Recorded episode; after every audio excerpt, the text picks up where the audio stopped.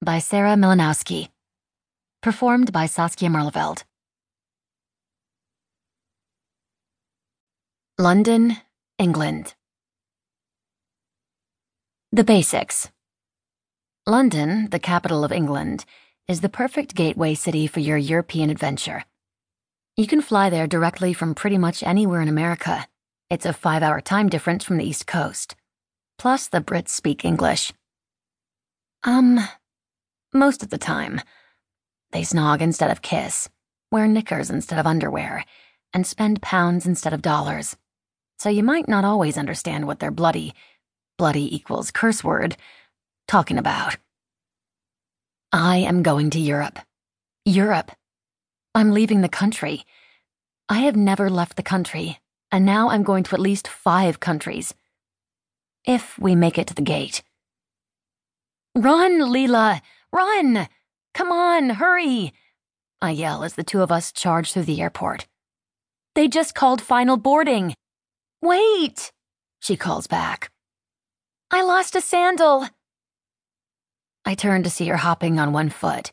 Her bright blue purse is overflowing with a black leather wallet, Vogue, People, EW, Newsweek, hand sanitizer, a small notepad, pencils, her iPhone, and an open metallic makeup bag the size of a microwave. She's also holding a white plastic bag stuffed with chips, a vitamin water, and a sandwich. I dropped the napkins, she says. I have to go back for the napkins. Forget the napkins, I order. We don't have time for napkins. Put your foot back in your shoe and keep moving. I'll take your food. Let's go. I grab her bag along with mine and keep running. Instead of a purse, I'm wearing a small black backpack that's keeping everything in place my passport, my wallet, my guidebook, four paperbacks, One Day, The Paris Wife, Daughter of Smoke and Bone, and My Brilliant Friend.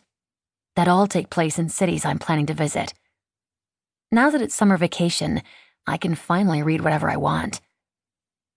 When we get to the gate, there is only one person in front of us. The board says, London, Flight 401, departs 5 p.m. Final boarding. We made it, I say, panting. I can't believe it. Our first almost delay was when my mother nearly had a panic attack when Leela's parents picked me up to take us to the airport. She'd come to the driveway to say goodbye, but as I was getting into the car, I saw her eyes glaze over, and she seemed very far away. Mom, I said, freezing in my spot. Are you okay? Just a bit light-headed, she answered, retreating toward the house. Don't worry about me. Go. Have a safe flight. I felt slightly sick as I watched her close the front door behind her.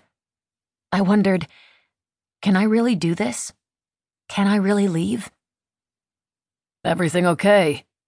Leela's dad asked. Yes, I said. Let's go. So we went. Traffic was miserable, costing us an extra 10 minutes. Then security pulled Leela over to examine her massive makeup bag to make sure she wasn't breaking any kind of liquids rule. Why do you need so many lipsticks? I asked her. That's a ridiculous question. Then why didn't you pack them in your suitcase? Most of them are in my suitcase, but I couldn't pack all of them in there. I was worried they would melt. The final straw was my fault. I insisted on stopping at our terminal's fresh market to get sandwiches. That way, we'd be able to eat as soon as we got on the plane, be done before takeoff, and could go straight to sleep. But the line inched forward, and we almost missed boarding. Yet we made it. We lost the napkins, kept the lipsticks, and we made it. Now we're here at the gate. Electricity and excitement rush up my spine.